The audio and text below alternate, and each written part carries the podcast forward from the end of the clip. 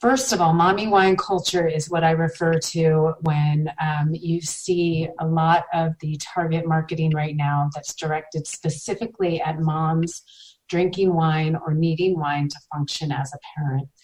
Um, you see it a lot on memes. Um, they're everywhere. Mommy needs wine. Um, um, I saw a, a, little kid baby onesie that said, I'm the reason my mom drinks wine. Um, stuff like that. The constant reinforcement that um, wine makes parenting easier or more manageable, or um, moms need it to get through the day. That was Celeste Yvonne, who was my guest this week on the Recover Yourself podcast. Hello, I'm Martin John, and today we're digging into mommy wine culture. Celeste will have two years sober in December, and for her, it's been a total exploration of herself. You will hear how, as she continues her journey, she is meeting herself for the first time. Well, we all know that alcohol helps us hide, but, and this is something that Celeste is learning right now, that just because you don't have alcohol doesn't mean you're not still trying to hide. Celeste is still in early sobriety, but she's been gathering wonderful nuggets of truth around recovering herself my kids this is a very good analogy for what happens to your life when you have kids like they take over every piece of your life. And they took over my office. With a trampoline though that's the thing. That is that's that's um that's pretty ballsy. Just like oh yeah your office trampoline. Yeah well it was the only room in the house that could fit a trampoline it didn't really feel like having a trampoline in the living room you know? Yeah. so yeah. It kind of gets them out of the way. Um, generally, they're not playing on the trampoline when I'm working, so. generally. It's a win-win. yeah. Um, Celeste, welcome. Fuck. Thank you so much for joining me. Um, I'm excited to like dive into this. Um, but first off, like, how much time do you have? I have half an hour. Half an hour. Um, okay. I mean, how much time do you have sober. Like not drinking. Oh. gotcha. Half an hour is just like, wow. I have been just... sober for 30 minutes and it's been wonderful. um, I will be, it'll be two years in December. Two years in December. Okay, wonderful. So the reason I wanted to talk to you, because mostly I talk to people with long-term recovery, is because right. we are definitely um, like when we chatted. Like I'm, I'm super excited uh, to talk about the wine mom culture, which um, you're uh, uh, you're, you're going to be the expert in. And um, I'm also excited about uh, the fact that when we started talking, you said, "Hey, all these things that you're talking about, kind of where I'm at." And so I do wanna, I wanna, wanna start with your uh, your ideas of wine mom culture now that you're sober, and how do you combat that, or how do you uh, face that, or address it? Yeah, I mean, I think um, it's important for people to see um, to see the mommy wine culture for uh, what it is, and to see it from maybe the thirty thousand foot level. Um, first of all, mommy wine culture is what I refer to when um, you see a lot of the target marketing right now that's directed specifically at moms drinking wine or needing wine to function as a parent. Um, you see it a lot on memes. Um, they're everywhere. Mommy needs wine. Um, um I saw a, a, little kid baby onesie that said, I'm the reason my mom drinks wine. Um, stuff like that. The constant reinforcement that um, wine makes parenting easier or more manageable, or moms need it to get through the day. Um, so that's Can what I ask how to. how is that a smart marketing strategy? like I don't I don't I don't like like who would want their child to wear that? Like people think it's funny. Um, it's supposed to be cutesy and um, and all that, but it's um, I just if you hop on Etsy, and I don't encourage you to do this, but if you go to Etsy, you can get um, uh, milestones their wine bottle milestones. So, baby's first steps, you get a bottle of wine. Um, baby's first temper tantrum, it's a bottle of wine. It's like um, it's like the first step milestones, but it, you're the parent is being rewarded with wine bottles for oh. the child accomplishing each of these steps. It's um, it's a huge business driver. Um, and for every time where I'm like, okay, maybe the joke's finally run its course. I see stuff like that, and I'm like, uh, no, it's still going strong. Yeah, yeah. Um, so, um, what are some of the struggles that that you're seeing with your community and the people that you're that you're working with in terms of like saying no to that? Yeah. So um, I don't. First, just to give you a little background, I'm not a sober coach. Um, I don't work right. with people. I just tell my story, and people tell me it resonates, or they tell me it don't. I I think for the women that I and the men that I'm connected to, um, they do feel extreme pressure um, on a day to day basis because alcohol is part of everything we do now.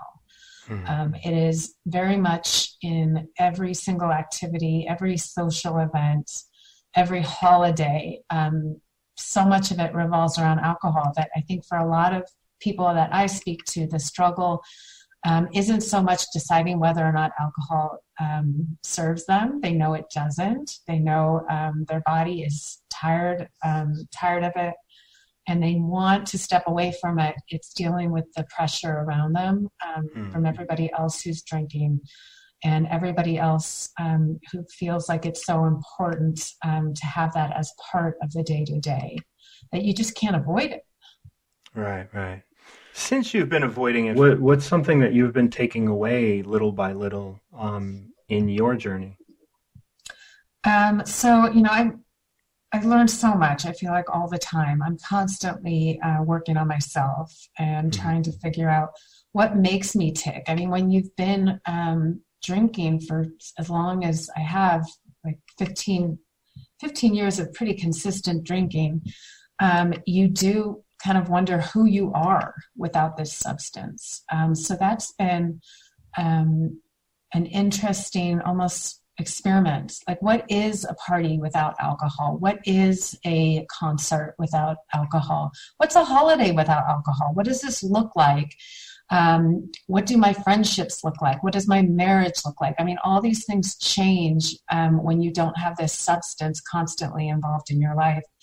And um, it's been nice to have all these experiences without that that crutch constantly by my side um, and to see that not only um, do things go on um, but they go on better more successfully. I found that i'm actually much more funny when i'm sober than um, when i've got three drinks in me i can actually remember events the next day i mean there's just there's so many um, aspects that that do remind me why this was such an important decision for me to make. Um, and it reinforces why I do this. Um, but you do kind of undergo this really interesting transition where um, you have to relearn who you are.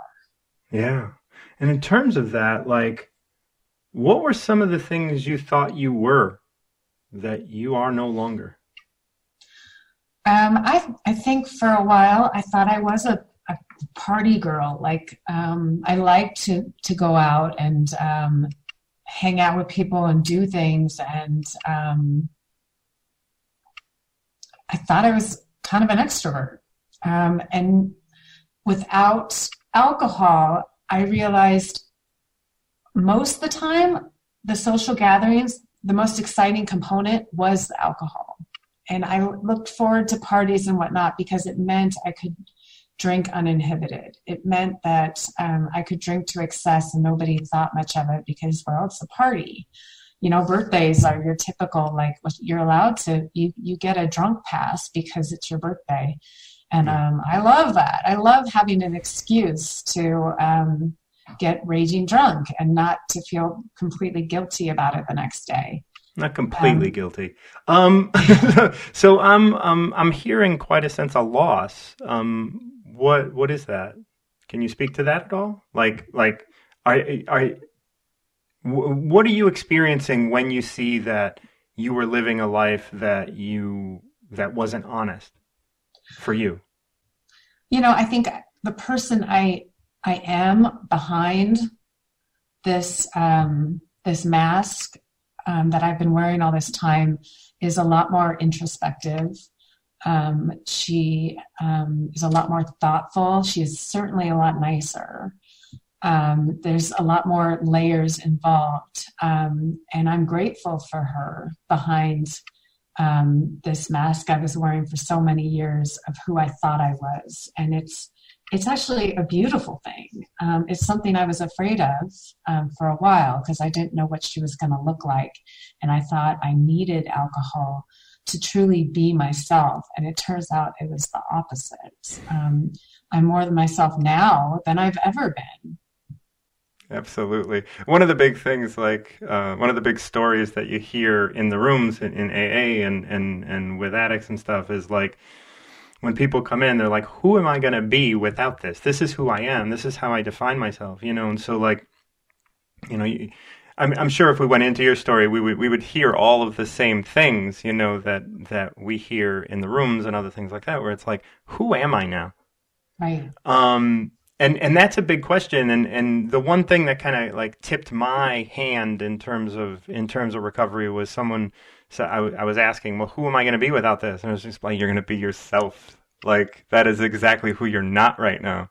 Right. And for the first time, possibly. Right. And it's, it's not, and it's something that sounds scary, but when you actually get to know yourself and who you really are, it's wonderful. And it's really a breath of fresh air. Yeah. Yeah. Um, do you know what was underneath or do you know what you're dealing with now or what's what's been coming up in terms of like your your knowing yourself like now that you know yourself there's some shit there that you've probably been running from right like like what what like what's what's coming up well you know i don't know exactly what's coming up um, i know um, I'm finally feeling feelings that I have not let myself feel for a long time. Yeah. Um, I've been recently struggling with some pretty dark depression, um, and it's um, following the the passing of my dad in June, and um, mm. then some some struggles I've been having with um, my kids uh, more recently, and it's been intense, um, and it's really hard to not um, have something to hide, to hide, um, like I would with alcohol in the past, because um, you do want to hide from these bigger feelings. Um, and I think we try to self medicate with alcohol and drugs, but um, when we really dig deep and let the feelings come, I found that I am much more successful in overcoming the darkness and the depression at a faster rate than I would if I was hiding from it or masking it or numbing it. So um, that's something that I've been experiencing more recently. Um, but it's intense. I mean, feeling the real feelings can get intense. You know, when you quit drinking, your your problems don't go away. They just look and they feel different, and you treat it differently. And um, for me, it's been trying to figure out how I, I deal with this now and what it looks like and what it feels like, and not to be afraid of those darker feelings, but just learn how to work through them in a healthy way. Would you say you were addicted to alcohol? Yeah, I, I mean, I mean, I, I, I, I just want to make sure that we're all, yeah, yeah.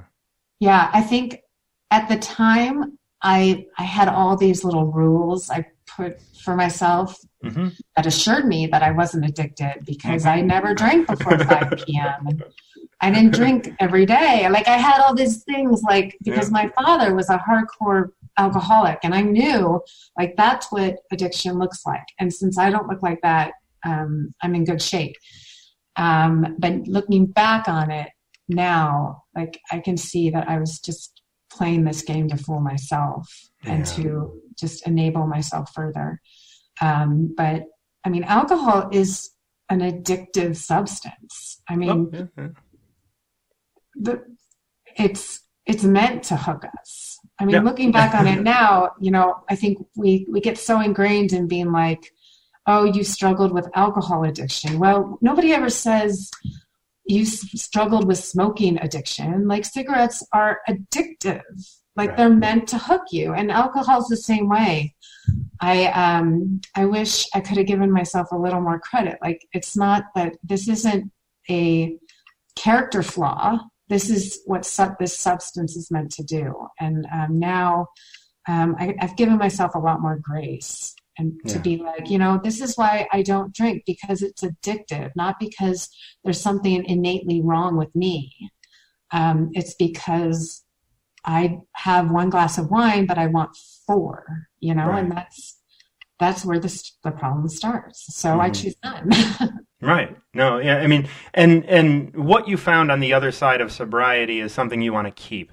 You know, like that's the thing, right? Like that's what that's what we all like. That's that's how long term sobriety kind of comes about. We find what we're moving towards. Again, like there is this recovering from this thing, but it's like what are we recovering to? And this is why I talk about recovering yourself because who are you? Like who were you before? Who are you now? Which is better? Roll the dice, right? Like right. like we're good. Um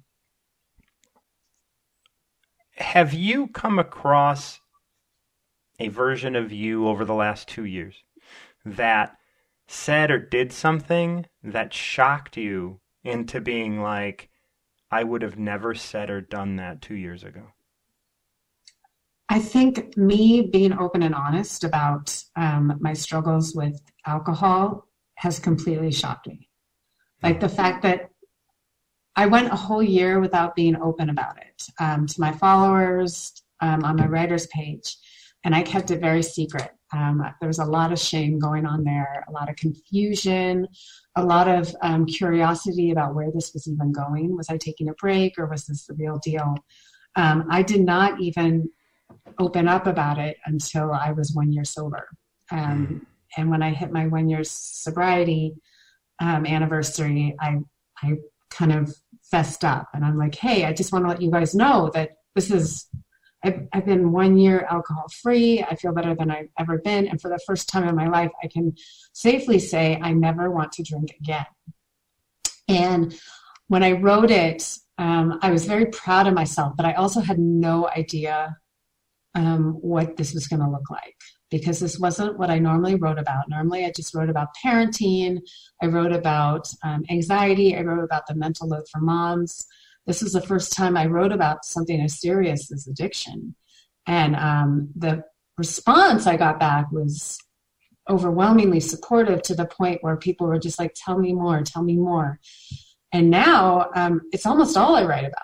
I mean, I, it's, and I just can't believe the tr- transformation that's happened in just one year time where um, I, it was where something that I kept very close to my chest and I did not want to be public about now has become part of my identity and something I'm proud of. And that shocked me because when I was really in the, the throes of addiction, I wanted nobody to know about how much I was drinking because that was a very secret topic.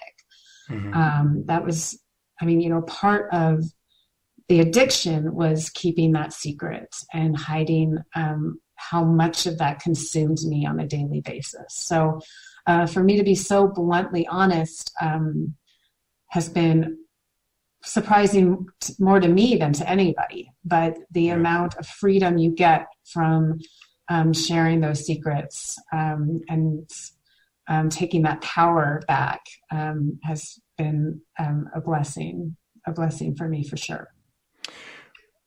In terms of your changing your focus on what addiction is and, and, and how it affects you and, and, and how you run to your pacifiers, like whatever those are in your life to deal with, you know, like these feelings that are now coming up.